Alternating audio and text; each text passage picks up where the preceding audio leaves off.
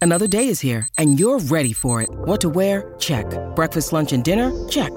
Planning for what's next and how to save for it? That's where Bank of America can help.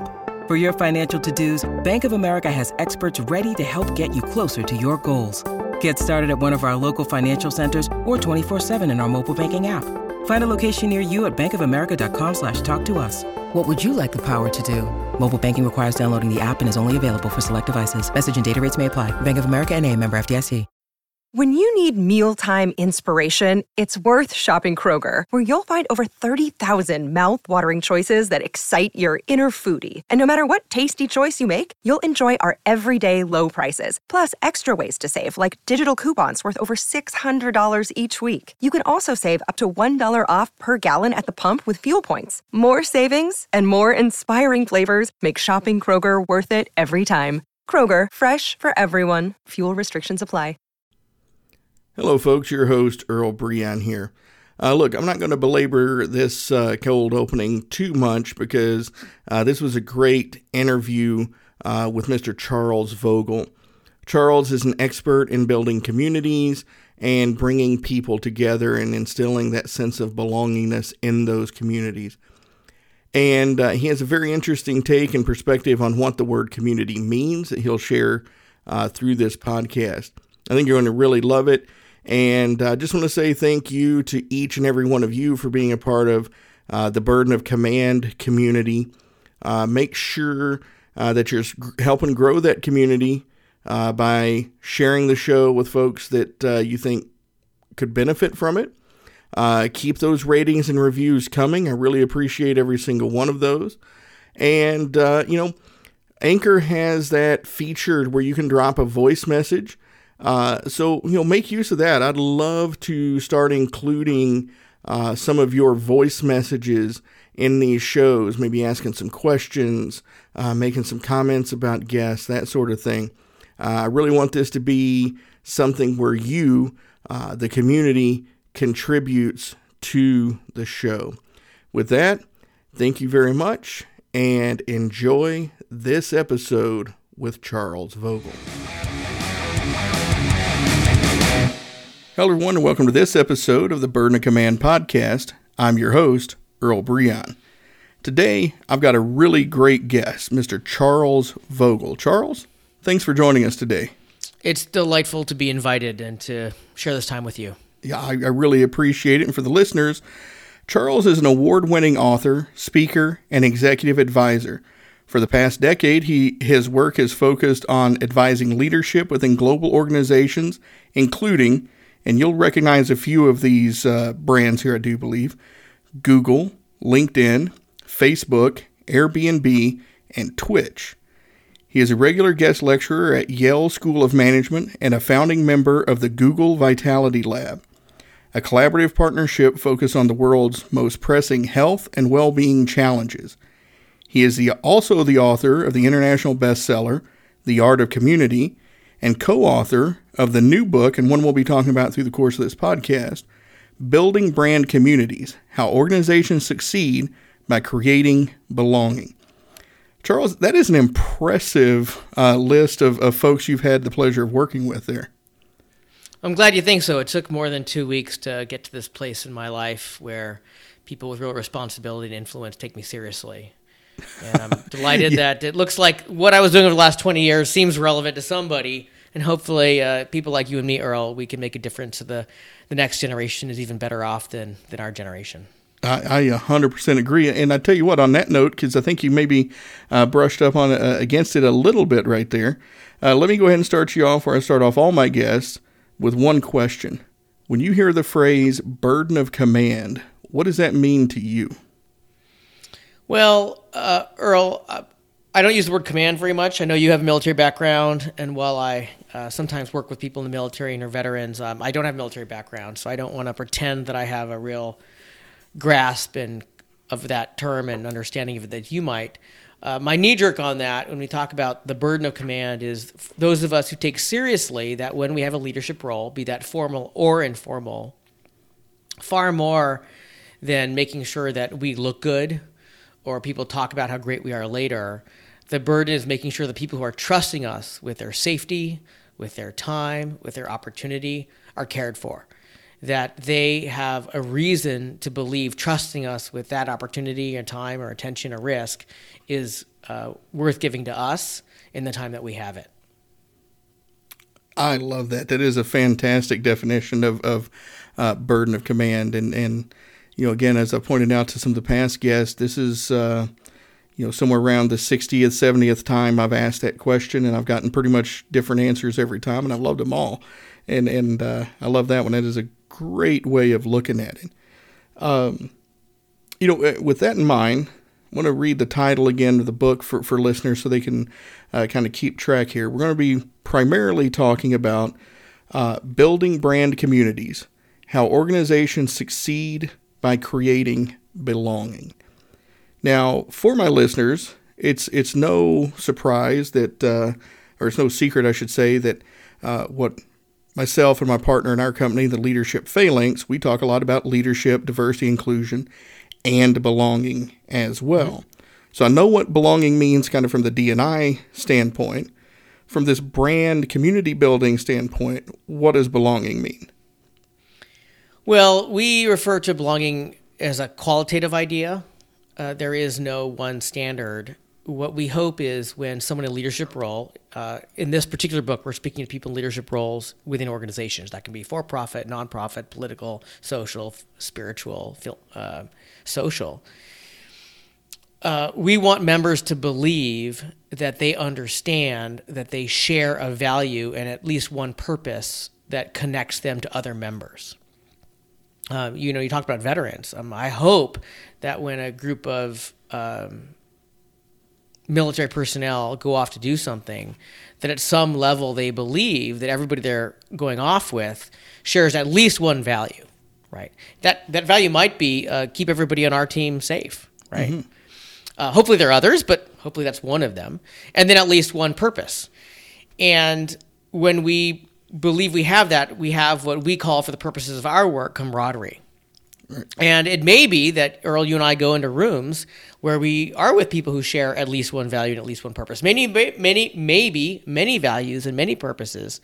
Uh, but unless we have an experience where we understand that's what's going on in this room or this event, we're not going to feel that camaraderie, right? I'm not going to feel that level of belonging. We also say, for the purposes of training people to be better at this, that members uh, typically want to believe, in this case, I hope accurately, they want to believe that other members see them for who they really are, which is to say, not just some fictitious, best looking version of them presented, mm-hmm. and then accept them for who they are. And for us in a leadership role to get there, we need to create environments where our members can believe that others have a chance to see who they really are and not some what we call avatared version of us, right? The the always successful, always articulate, always smart, always relevant Charles version in, in my case. Guess what? I don't always sound smart. Uh, my wife doesn't always think I'm brilliant and have the right thing to say. That's my actual life, right? Been and there. I want other people to know that there's that other version of me and then accept me for who I am. And so part of bringing people together where they have that belonging is creating venues where they can understand those shared values and purposes are in place and they can reveal who they are and be accepted for who they are at some level. I I absolutely love that. And and yeah, and, and uh, I mean you said a lot there and, and I'm hoping that the listeners were really paying attention because uh, as I suspected, there's not a whole lot of difference between belonging in this type of environment and belonging when we look at it from a D&I aspect uh, inside of our organizations. It sounds like maybe just for purposes of this, the brand building part is a little bit more outward facing towards customers and that versus inward facing towards your actual organization, right? So we can think of it as outward facing, but for the purposes of our work, uh, that's not how we're relating to it. When we say brand, all we're referring to is an organization that's identifiable that promises value. And for many brands, for many organizations, again, they could be for profit, nonprofit, political, or social, uh, there's often a team inside, and that could be the executive team, that could be the sales team, it could be your research and development team there's a group of people on the inside that the organization wants to be more deeply connected. And we know that when people feel connected within an organization, one term for that is called friendship, all kinds of really great stuff happens for the organization. Uh, burnout goes down, absenteeism goes down, uh, accidents go down, and then of course recruiting and keeping top talent becomes much, much, much easier. And it's not rocket science. If top talent has friends at work, it's harder for your competitors to steal them. Right. Uh, if people have someone at work that they feel comfortable asking for help, they get help instead of creating a monstrous disaster because they didn't have all the information they needed. One of my favorite things that we see happen when we see stronger connection within organizations is we find that when the formal communication system breaks down, right, someone doesn't know the person to ask for the permission or get the information, then there's an informal communication network that allows all kinds of resilience and all kinds of innovation to happen because your team members aren't waiting around to hear back and wondering why they're not hearing back. So, just by investing in making your members, and that could be employees or colleagues or uh, maybe your best customers, connected, we see all kinds of fruit. And that's not just me. This has been written up in the Harvard Business Review, and there's research coming out of the Yale School of Management that has documented this. Well, you know, and I tell you, uh, another way we know that what, what Charles is saying is true is uh, you know, back in the early stages of this podcast, I had a guest on here, uh, Colonel uh, Lee Ellis, who was a uh, prisoner at the Hanoi Hilton uh, during the Vietnam War. And he talked about everything that, that, that you just said as being why those men who were in that prison camp, subjected to all the torture and things that they were going through for those uh, several years there, that's how they were able to make it through it because making everybody there feel as if they belonged, regardless of their branch, regardless of their color, uh, regardless of their background. Everybody felt like they belonged to that community. It helped their mental capacity. It helped them be able to absorb those things. And uh, you know, as, as Colonel Ellis and I were talking, you know, during that is, if it works, if it can work in the Vietnam jungles at the Hanoi Hilton, it can work in your organization today, right? Well, I, as you know, I don't have any experience uh, keeping soldiers together in a situation so harrowing I can't even imagine it. What I'm taking away from your share is that um, it wasn't a matter of just technically knowing what to do, mm-hmm. right? Technically knowing how communication work or technically knowing what needed to be done. It was a matter of investing in the relationships yep. of those men. And if a person who has led a, a group of people with more resilience than I'll probably ever see in my lifetime comes out telling people like you and me this is an important thing that leaders need to invest in, um, I would take them seriously. Right. Exactly. Exactly. So uh, let's talk about the book a little bit. Uh, now, early on in the book, you you, uh, you actually reference your previous book, uh, "The Art of Community," and in there, uh, you talk about seven principles used to bring people together.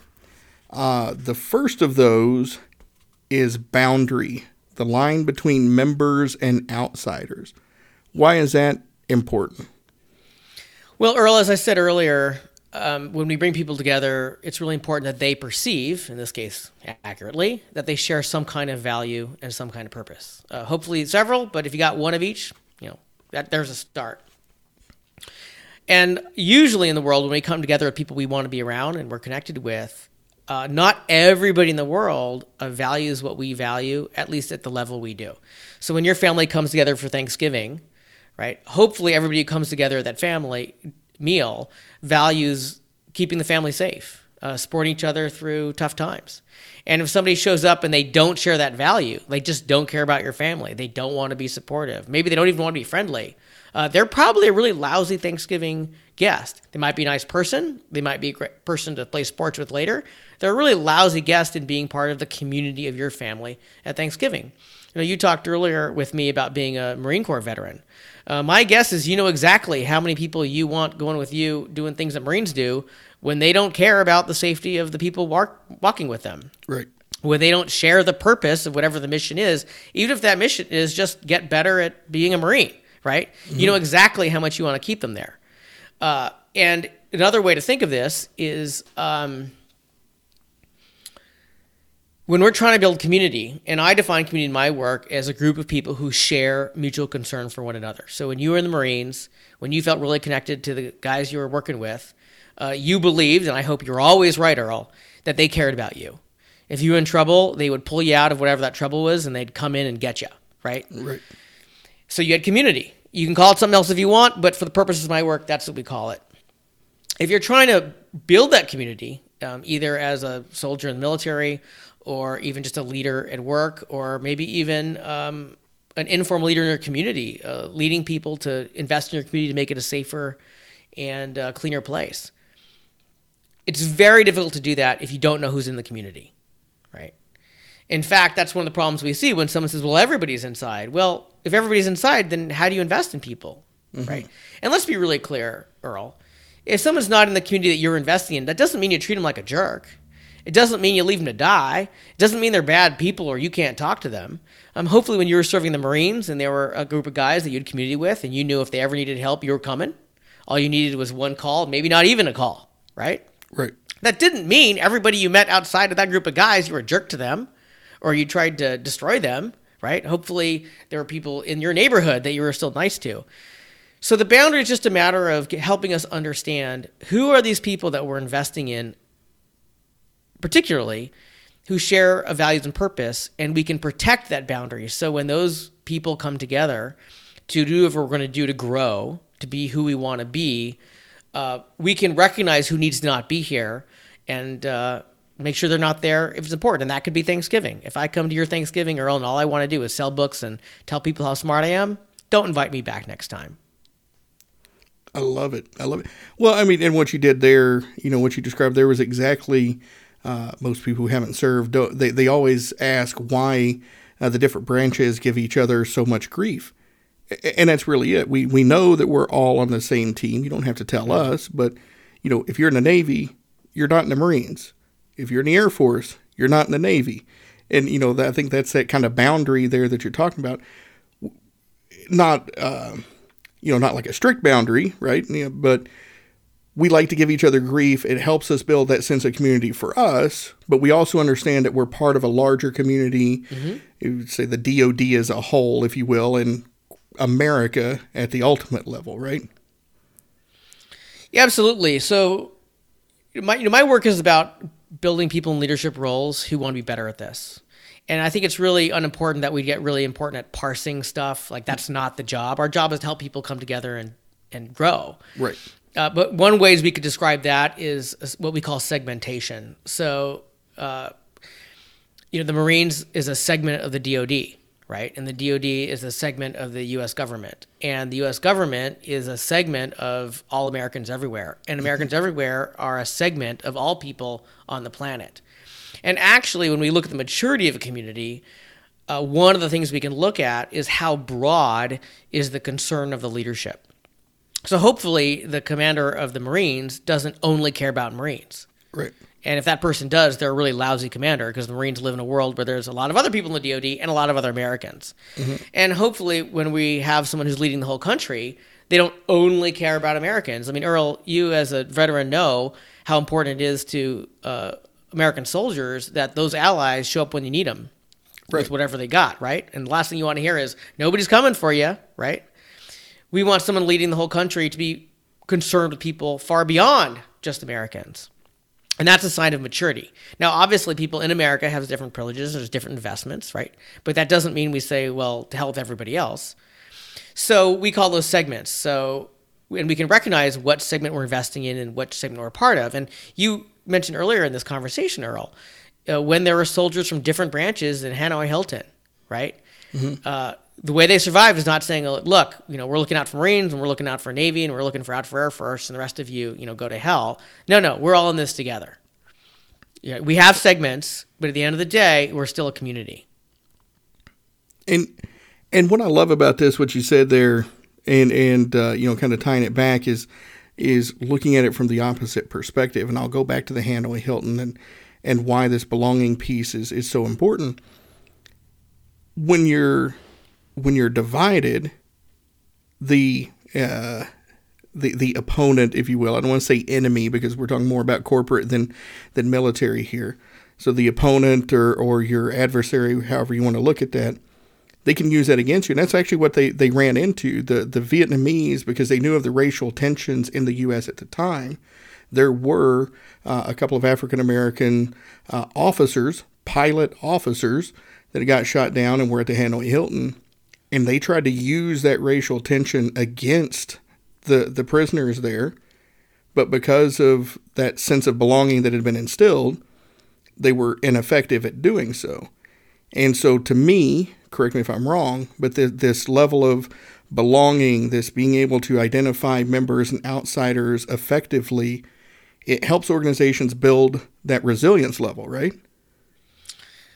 Absolutely. I, I would be shocked if someone tried to talk you and me out of that out of that what you just said at all. I think they'd be ridiculous. And what I love hearing about the story is while there was and still is racial tension in this country, uh, these soldiers understood uh, as a community that wasn't reason to leave someone behind right. right or abandon them.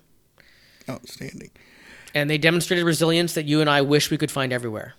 A hundred percent. A hundred percent. So the second principle you talk about here is initiation, the activities that mark a new member. Why is that important for a community? Well, there's a number of things that make this important, Earl. The first is when someone is visiting a community, it's very important that they are given room to visit. And just because they showed up and joined a barbecue or went on a hike or anything, that they're not wondering, am I a member now? Because I just wanted to visit and see if I wanted to be part of this and whatnot, right? And if you don't have an initiation, then there's no clear boundary where they know, oh, I'm still a visitor. The second one is if we want members to feel connected and there's no initiation, then there is this confusion at what point they really are a member when they want to be a member. And if we don't give it to them, then they start making stuff up, which isn't all bad, but we're now giving up that opportunity in a leadership role to give that to them. And they wonder, well, gee, when I got invited to that barbecue on Sunday that wasn't promoted, does that mean does that mean I'm a member now? Or gee, when I took on this role that I said I would organize the next event, am I a member now? And we've all been part of some kind of group where we wondered, um, am I really part of it now? Or am I still just kind of the person who's hanging out here? And when we talk about initiation, Earl, it would be great if they're involved and maybe heavily ritualized and um, formalized with tokens and signs. I mean, that's that'd be great, but it doesn't need to be that big a deal. It can be simply a matter of some what we call elders, people who are more senior in the community, um, acknowledging out loud that a visitor has done whatever they need to do, which might be, you know, show up five times, and and commit to some kind of purpose, which could be become better at being fathers, whatever it is. And then acknowledging, so we're acknowledging you're a member now. And uh, obviously, with different communities, we're going to see different levels of initiations. But we really want to give members a sense that after today, other members know that you're a real member. I like it. I and like I know that military, you probably have many, many, many, many examples of initiations of all kinds that were really meaningful the people who are serving and putting their life at risk. Oh, a hundred percent. I mean, you know, it's it's it's interesting here because you know, I mean, I don't uh, I don't really sugarcoat much about uh, about the Marine Corps, uh, but if you ever get a chance uh, to go, like everybody talks about the graduation ceremonies, uh, you know, being in California, if you ever get a chance to get down to San Diego and witness something uh, they call the Eagle Globe and Anchor ceremony, it's everything you're just talking about, right? It's it's the first time uh, so the, in the Marines, you're not a Marine until this point. You're a recruit. The purpose of this ceremony is it's the first time you are giving the Eagle, Globe, and Anchor, which is the kind of infamous Marine Corps logo. And they do this whole ceremony, and Lee Greenwood is blaring over the speakers, uh, blasting God bless the USA. And your drill instructors, who have just spent the last 13 weeks kicking you in the guts every chance that they get, they're going down the line handing out these Eagle Globe and Anchors for the first time, and you have 70 freshly minted Marines, misty eyed, and just kind of a ball of tears because of that sense of accomplishment of being uh, of having made it and being welcomed into the group. I mean, it is an initiation ritual, just exactly as what you're talking about here. Mm-hmm. So that's a fantastic example of a of a storied initiation with a fantastic token with the the pin, and in this case, given by elders. What I want uh, your listeners to understand is we don't need to create something that grand Right. for the communities we, we have, even if that's just a volunteer community that's picking up garbage at the local park, right? We can just acknowledge you're now a member of the group, and b- by virtue of that, this is the commitment that you have. You know, we meet once a month and we share a barbecue. Like, Good enough, but we want to be able to give that to them. Yeah, no, and I agree. Uh, I've got a, I've got a collection of pens. I used to do 4-H judging at the Indiana uh, State Fair. I got a group of pens, and that's all they did. I mean, nobody came up like uh, patted me on the back and said thank you. They just said, "Hey, welcome here. Here's your pen." But I felt, and I still feel, like I'm a part of that community right now. Every time I look at those It's just a small, small token. Um, and that brings me to number three uh, rituals, the things we do that have meaning. So, how does that play into community building? Well, Earl, we live in an unfortunate time where we have lost many of the rituals in our culture that mark how we are changing and maturing. And one of the reasons is that Americans are largely running away from their home faith traditions. Um, unfortunately, they're often doing it for very good reasons. Mm-hmm. What it also means is they're no longer participating in communities that have these rituals that acknowledge how we change over time, especially with people who have known us for a long time and see how we're changing. And so, one of the ways that we can make any given community stronger is we can offer the rituals that acknowledge how members are changing. You know, one of the ways we could describe the ritual that you described of Marines finishing their training and becoming Marines is they change from being an aspirational Marine, someone who said that they thought they could be a Marine, to being an actual Marine. There's a transition there, and they'll never go back. There will never be a time where they will not have been a Marine. And that's one of the reasons why they're becoming misty-eyed is they notice in the ritual that they are now different. And other people are acknowledging that they're not different. You know, the Marines could do it where you've passed the last test, maybe it's a PT test, and someone says, boom, okay, Earl, you're Marine. And, uh, you know, show up at 8 a.m. on Monday and you guys will start doing what Marines do. That's how they could handle it, but they don't. And they don't because they know that ritual means something. And you're taught, you know, you're moved by it years and years later. When we can recognize in a leadership role the power of these rituals, then we can offer them to our members so that they can feel more connected to one another. And uh, as I, again, just like the initiation ritual, it doesn't need to be that involved. Uh, and people in our communities are changing all the time. People are going from students to teachers. They're going from, um, weaker to stronger. They're going to disconnected to connected. Um, you know, I'm working with uh, a group of um, military people now, and one of the transitions that is missing ritual is coming back uh, to the country from theater of war. There's no ritual that says you've been doing these things, which you are not willing to share with your family because you don't want to have those conversations, and now you're going back to or you're starting a new civilian life, at least for several months, and all they've got right now is getting off of a plane. Yep. And there's this hunger for a ritual that says you're leaving that part of you overseas and you're entering a life where you're going to go to basketball games to watch your kids, you know, play in a gymnasium. And those are very different lives. Mm-hmm. They're hungry for a ritual. And that's just an example of one of the rituals that we know we can play with and see how will that help people who want to be connected and care about each other demonstrate that. Well, first of all, let me thank you for that last part because that is um, uh, very important work.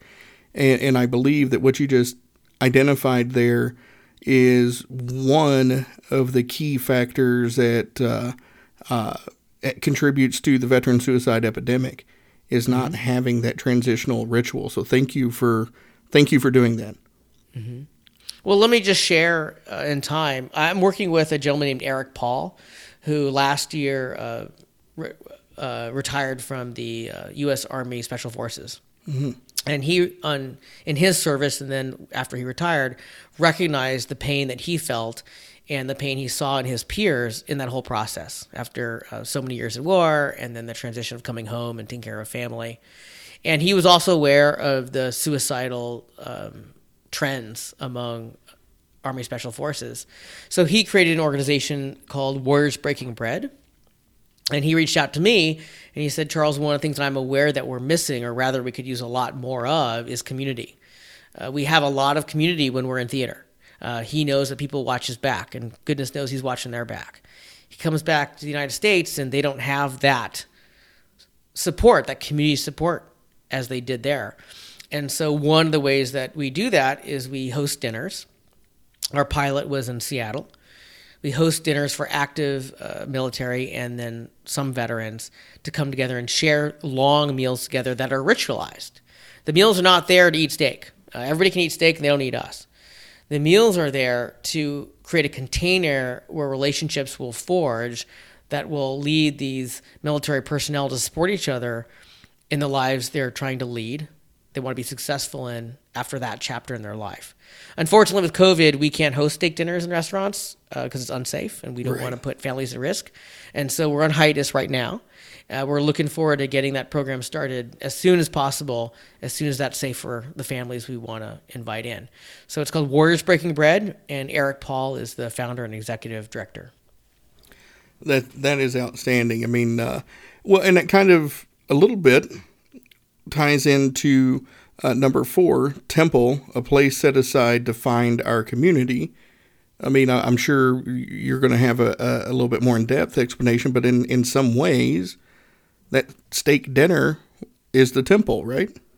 Absolutely. In this context, all a temple is is a space set aside to meet uh, people in our community. Uh, and I think many, many communities have this by default. That could be somebody's backyard right? That could be your favorite bar. Uh, the reason we have to bring this up and articulate it is I noticed that a lot of people in leadership roles, both formal and informal, don't recognize the critical importance of having a space is.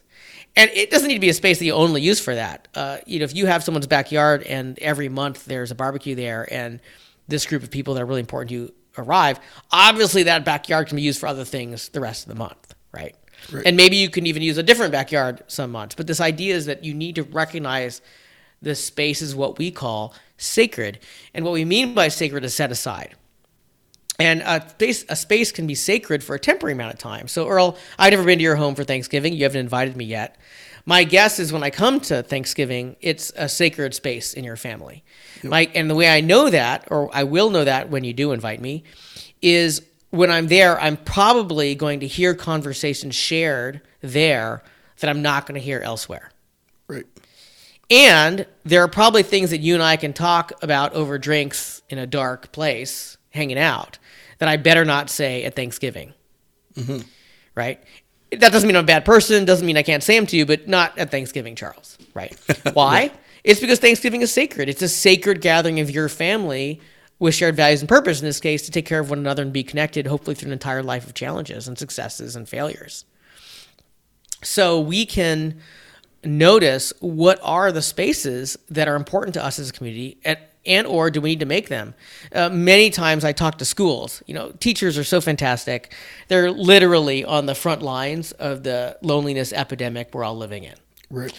And they see the results. And they are the ones that talk to me anyway, are so invested in doing the best they can with the resources they can in helping the next generation learn how to connect and be connected and have the support they need to have success in the next generation. And I remember one teacher came up to me after I'd led a workshop and he said to me, Oh my goodness, I see now what we've been missing. We encourage students to create these groups, these special interest groups, and we don't give them space we just say, oh, yeah, just find an empty room and use it, you know, at 3 p.m. Mm-hmm. They don't have a space to go to that they can close the door that they know at this time, this space is ours and it's safe. This is where I know I can find my group when I want to find them. And I didn't get to talk to him to find out how it made a difference, but he could see right away we're not offering them sacred space, and it's a huge missing in what we're trying to accomplish. Mm.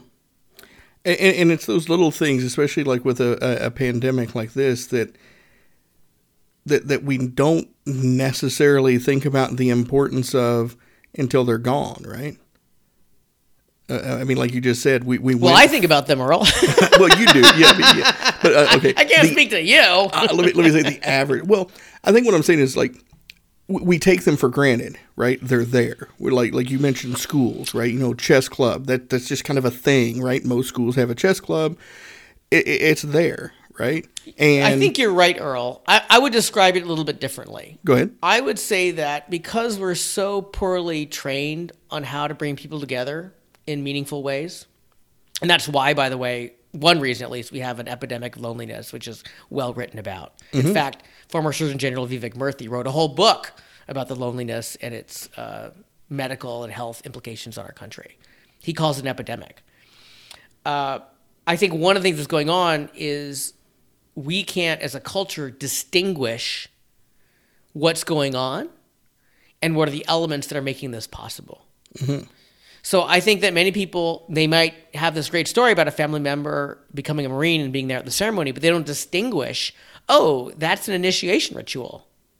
And the reason why Marines get misty eyed is because a group of people who care about them, their families, and now these elders in the Marines are acknowledging you are maturing. You have matured into being a Marine.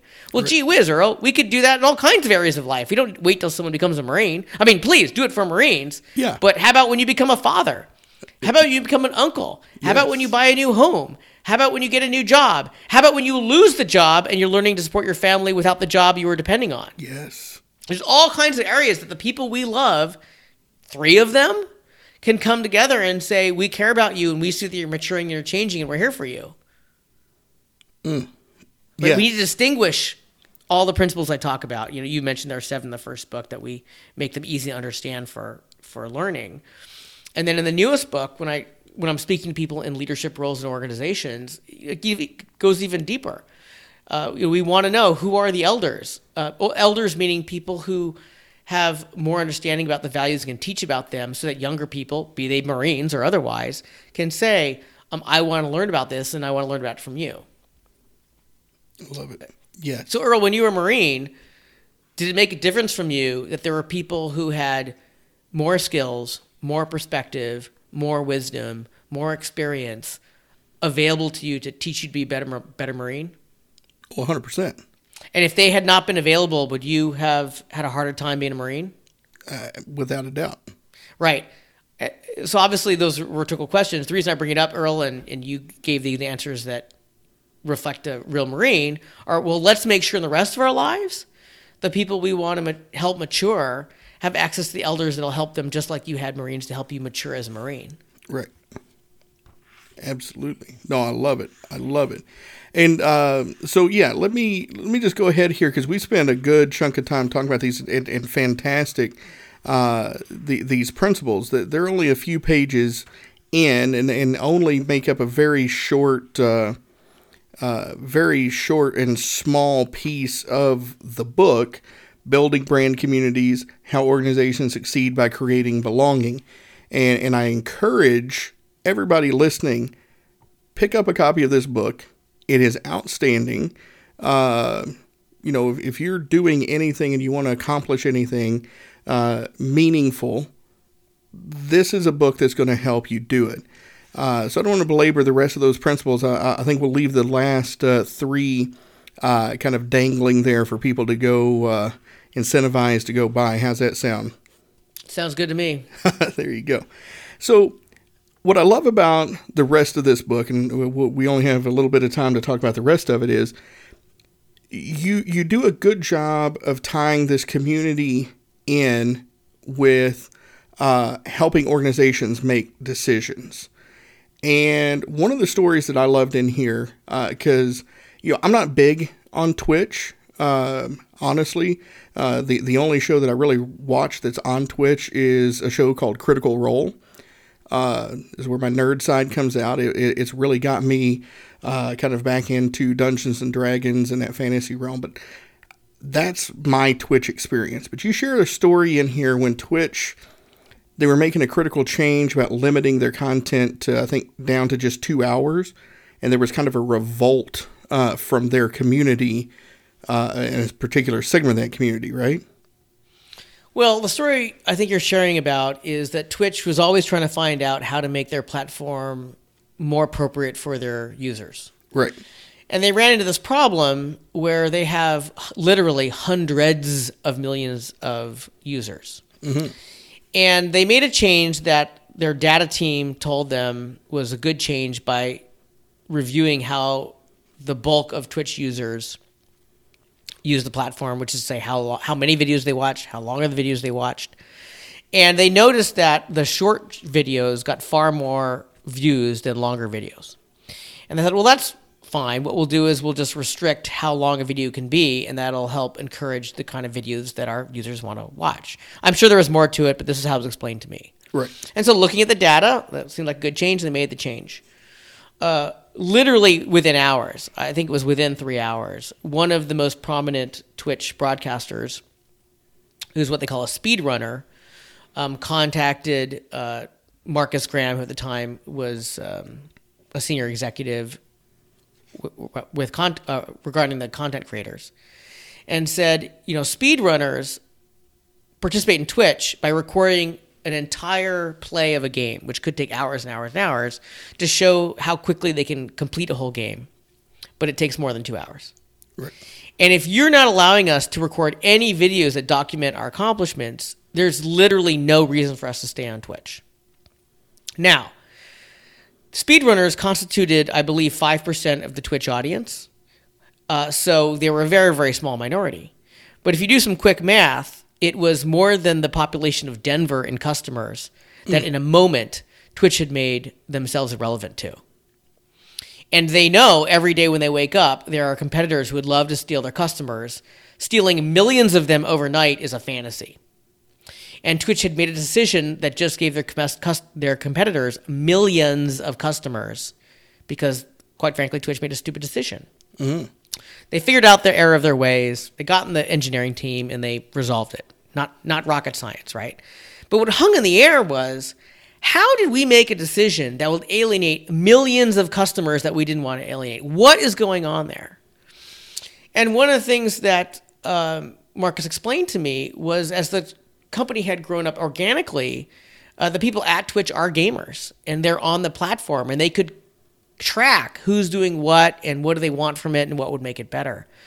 But this showed them that they had passed that mark where they could just organically figuring out what do people want. And the next mistake might be even bigger.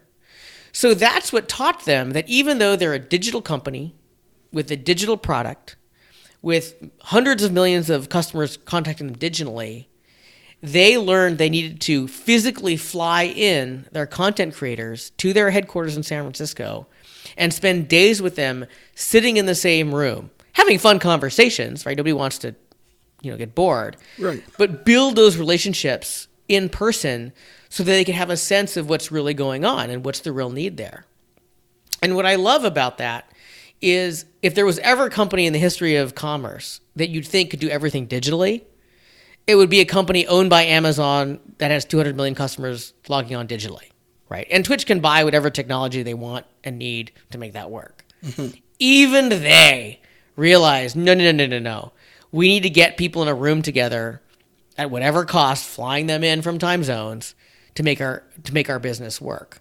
And sure enough, to this day, Twitch hosts two what they call Twitch cons on different continents, where tens of thousands of Twitchers uh, pilgrimage to. Now, tens of thousands doesn't sound like a lot for a company that has hundreds of millions of members, right? Right. It's important enough that they do it, and I've met the team that hosts it, and uh, they know that of those 200 million, a fairly small percentage, actually less than 1%, are really critical to making sure Twitch has the content that the other tens of millions of members want to see. So Twitch understands they have to invest in building community with those content makers. They also have a team, and I've met Aaron who runs that team, that supports 40 cities with groups, they call them, in each city of Twitch fans who gather at physical events. Again, it's a digital company, the digital platform, and they got 40 cities hosting events throughout the year. In COVID, I don't know how that's changed, but they were doing it pre COVID. And the reason I like to bring up this example, Earl, is I meet people with much smaller companies, with much smaller aspirations, and they're convinced they can do everything in a chat room, or they can do everything in a in a um, an online platform people click in to enter, or through video. And the answer is no. No, you can't. Or at least you're leaving a lot of value on the floor in your connections to your customers, your connections to your team. And the reason we know is a multi billion dollar company owned by Amazon, they can't do it. Do you think you're going to do better? Right. Yeah, I mean, and that is, I mean, it, it, that's a good point, and it, it's so powerful. And like you said, like you know, sure, right now with COVID, that's kind of the only option that we have. So there's probably a lot of organizations right now that are building their community building strategies in a COVID world that is probably not going to succeed all that well once COVID gets under control and people crave probably more than ever are going to be craving that in-person community. I want to see somebody. I want to feel body heat of 500 people stuffed into the same room that I would have complained about a year ago, right? You know, I don't know exactly what type of what we call shared events uh, different people are going to want. If you were complaining about a year ago, then maybe you won't like it two years from now. I don't know. but what you and I can acknowledge, Earl, is there's a lot of loneliness. Mm-hmm. There's a lot of hunger for connection, and we're in an epidemic. And uh, people who are listening to us right now, they're still listening to us because they want to be better at bringing people together, even if that's just people in your family. I hope it's more than people in your family, but your family counts. There are ways we can become better at making the time we're together better. And one of the things I want to bring up here, because I notice is missing in our culture, is what I call the distinction invitation. Uh, someone uh, came to an event I was at, and they're, they're a relative of a friend of mine, and so she got a chance to talk to a community expert. She came up to me and said, "You know, I moved to San Francisco recently, and uh, I wanted to build community in my neighborhood, so I hosted a brunch. Nobody came. Charles, community expert, how can I build community in my neighborhood if nobody's coming to my brunch? And of course, Earl, I don't know. I, I, I there's so many things in the situation I don't know. I, I don't pretend that I do know, right. but I know where, what questions I want answered. So I said, "How many people did you invite?" There was a long pause. She looked past my left shoulder, and then she said, "I posted it on social media." Mm-hmm. Well, Earl, she invited nobody, and nobody showed up. She had 100% yield. right. The reason I bring it up is she was totally confused that she didn't send out any invitations. And for the purposes of community building, an invitation means that somebody knows that somebody else, in this case the host, cares that they attend. If nobody knows that anybody cares if they attend, it's not an invitation, it's an announcement. By the way, nothing wrong with announcements. We get announcements, make announcements, fine. But just don't confuse them with invitations. We live in a lonely era, Earl. Uh, at least half Americans say they're lonely. Uh, you know that among veterans and civilians, we're at record level suicide. Yep. Everybody listening right now can invite someone to spend time doing something. Phone call counts. A walk outside in your neighborhood counts. Uh, sharing a meal in time of COVID with appropriate precautions counts. We can just make invitations. And if you're feeling lonely and you know people are lonely, the first place we can start is just asking, what invitations are we making? And by the way, Earl, I, I do want to include this, you know, wisdom on top of just the idea of recognizing invitations. Invitations are so powerful, Earl. First of all, most people don't realize how powerful they are. Actually, many people don't even recognize them for what they are. They're so powerful that it almost doesn't matter if people accept them. If I invite you, Earl, to share pizza at my house here in Oakland, right? and we can talk about serving veterans together. Mm-hmm. Right. I don't know if you'll come because I'm far away. Maybe you don't like me. I don't know. Or don't like me enough to come to Oakland eat pizza. I don't know. But when I invite you, you're going to get two pieces of data. The first one is you're going to have evidence that somebody in the world thinks you deserve being connected, in this case with me. You may always say no because you live far away and maybe you don't like me. I don't know. But you're going to have evidence that somebody in the world thinks you should be connected. Great. The second thing that's going to happen is even if you do say no because you live far away, is you're going to believe that you know somebody who has the power to bring people together. And indeed you do. And maybe you're always going to be saying no because you have sick parents and they need your attention and you just can't get away to eat pizza with somebody. Like maybe that's what's going on. You're still going to be left with that evidence. And notice on my my side, if I invite 100 people to have pizza and 96 of them are like Earl and they have sick family members to take care of and they're never going to say yes, first of all, I've put all that data out there that other people can be connected. And if four of those people say yes, I'm going to have a fantastic evening of pizza with five of us talking late in the evening. Mm-hmm. And nobody cares that 96 people said no. Right? Yep. That's the power of invitations, Earl. And everybody listening, including you and me, can start using that today. Mm. Well, you know, and again, I tell you, just it, it kind of timing, right? Um, again, how I know what Charles just said is true is, uh, and I don't know if you've seen this story or not, because it's really started making its rounds on, on media and social media over the last couple of days. Uh, but there's this great story uh, of a Delta flight crew um, writing handwritten thank you notes to each of the passengers. And what was great is in the note, and, and, and these were legitimately like handwritten, you know, there were just two or three sentences, but it had each passenger's name and it had a crew member's name on it, but it acknowledged it, it acknowledged the pandemic, it acknowledged the uh, the stress and anxiety that people are experiencing with flying now, and it was a deep, heartfelt thank you for choosing to fly with Delta. And all of the passengers that they've interviewed for all the various articles have essentially became as they say have essentially became customers for life now i think we both know that you know a lost piece of luggage or a bad experience in the future is going to maybe erase some of that goodwill. But right now that crew did a fantastic thing by just taking some time during the flight to write these handwritten things because of that connection piece. You know the, the the the passengers felt connected to that crew for the instant and it generated so much goodwill. Like delta couldn't have spent enough money to get this type of publicity and and that is part of the power of building a good community right yeah there's many things going on there earl i think it's a fantastic example so one of them is the crew is acknowledging that they see the customers beyond the transaction Right? The transaction is you give me money, we drop you off in the right city, have a good time. And the crew is saying, I see that you're a living human who is taking a risk and you're trusting us in the midst of this risk. And by the way, we got our money, we dropped you off.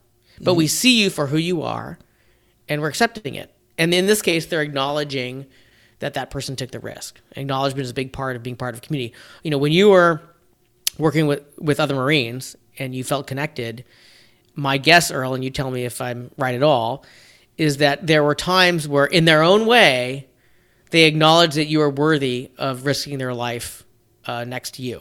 Mm-hmm. Absolutely. Right. And one of them is they ran forward and were trusting that well, you're behind them, you're going to take care of what needed taken care of. Right. Absolutely. They acknowledge that. So one thing that's going is the acknowledgement. The other thing that's going on is they are demonstrating that relationship transcends or goes beyond transaction. They could have said, Thanks for your money. We really wanted it. Here you are. Get off the plane. They could have done that? But they're saying that that relationship is beyond that, that there's honor there, and that together we're getting through COVID by them keeping their jobs and by passengers staying safe and getting where they need to go. And if we only think of our businesses in this case with customers as transactional, we might get through. Right. I bought shoes earlier this year. I didn't want a relationship with the company. I just wanted shoes. right. But there are cases where having a relationship that transcends transaction makes an enormous difference. And in the case of Delta, you can see, quite frankly, in the time of a handwritten note, acknowledging that it goes beyond the transaction is making an enormous difference. You know, one of my favorite examples is with Patagonia. Uh, they're a company mm-hmm. that makes gear, and people wear it, and uh, they they buy the gear, and then they have it in their closet, and they use it, and that could be the end of the relationship, right? Mm-hmm. Well, there's a group of what they call ambassadors at Patagonia, which Patagonia selects amongst the most elite athletes in the world. And they invest in bringing those athletes to the Patagonia headquarters and hosting them for days at a time, which includes shared meals and meeting executives and giving them time to meet each other. And amongst the things that's going on is these athletes are literally risking their lives on the effectiveness of Patagonia gear. Mm-hmm. Right. When you're climbing an ice shelf in a storm, either that gear is going to keep you dry and warm so you don't die of hypothermia, or it's not. Right. And I've talked to some of the founding members of the Patagonia company. And what I love about that company is it did not start with the aspiration to sell as much stuff as possible. It started with the aspiration of making gear safe enough that Yvon Chouinard's friend wouldn't die if they used it. Right. And he knew that if he made any given piece of equipment poorly, you know, 20% weaker than it needed to be, someone he knew or someone they knew was going to die when it failed.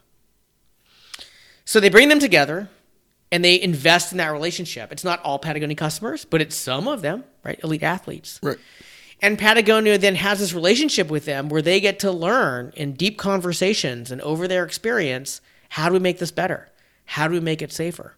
And the company makes no bones about the fact that they also don't just want to sell stuff and poison this planet for the next generation.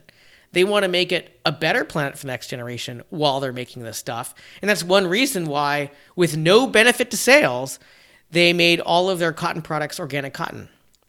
And when they did that, there wasn't even enough organic cotton in sale in America for them to do that. So they had to learn how to grow it.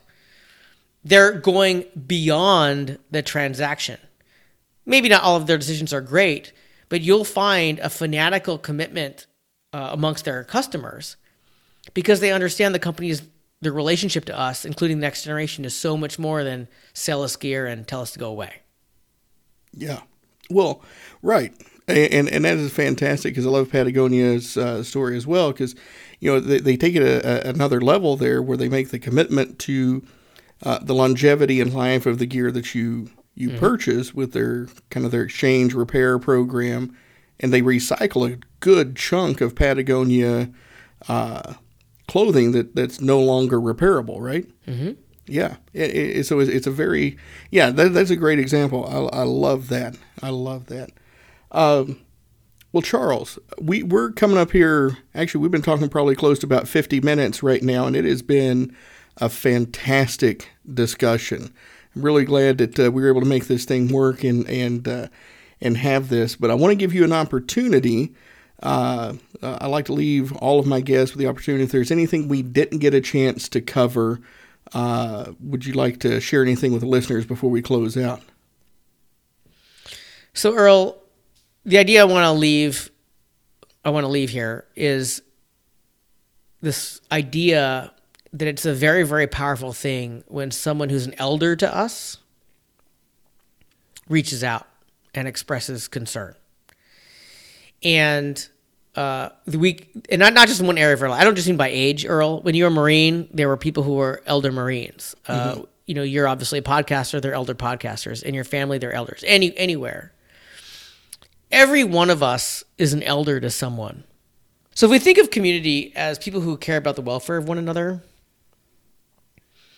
there are people right now in your life that if they have a problem at 3 a.m.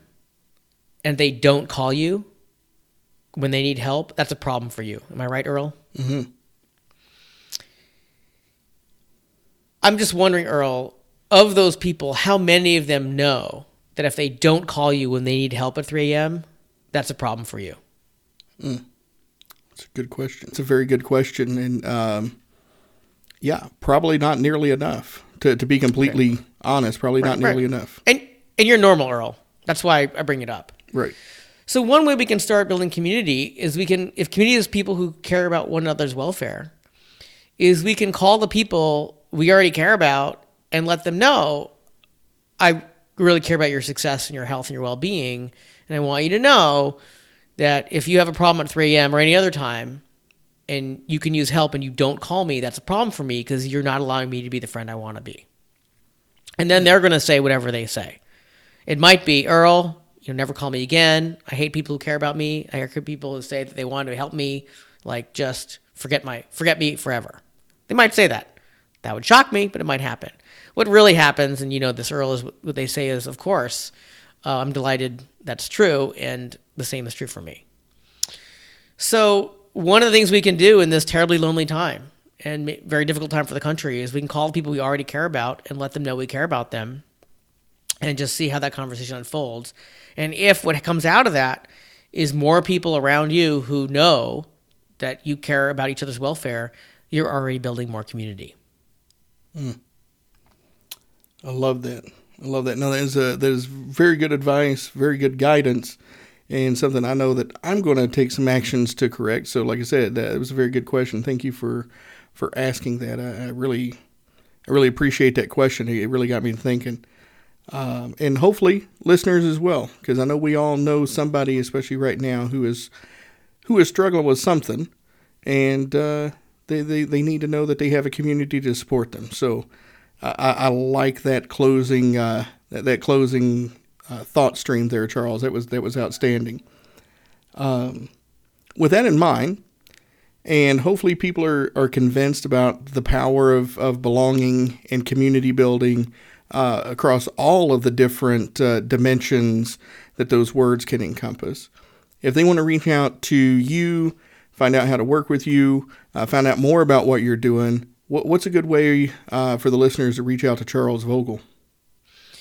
So, if they want to find more resources, uh, all three of my books are available wherever you buy books. And my name is Charles Vogl, Charles V O G L and you can just look that up when you, wherever you buy books. And then I have a website. It's charlesvogl.com. That's charlesvogl.com. And on there, you'll find a couple things. One of them, you'll find shorter articles that I write about how we can, as leaders, bring people together. You'll find download worksheets that will help you use the ideas I write about to apply it to whatever group of people you want to invest in bringing together. And you'll also find uh, the homepage of my own podcast, which is launching uh, later this year, where we'll talk about the wisdom that helps us mature as we bring people together.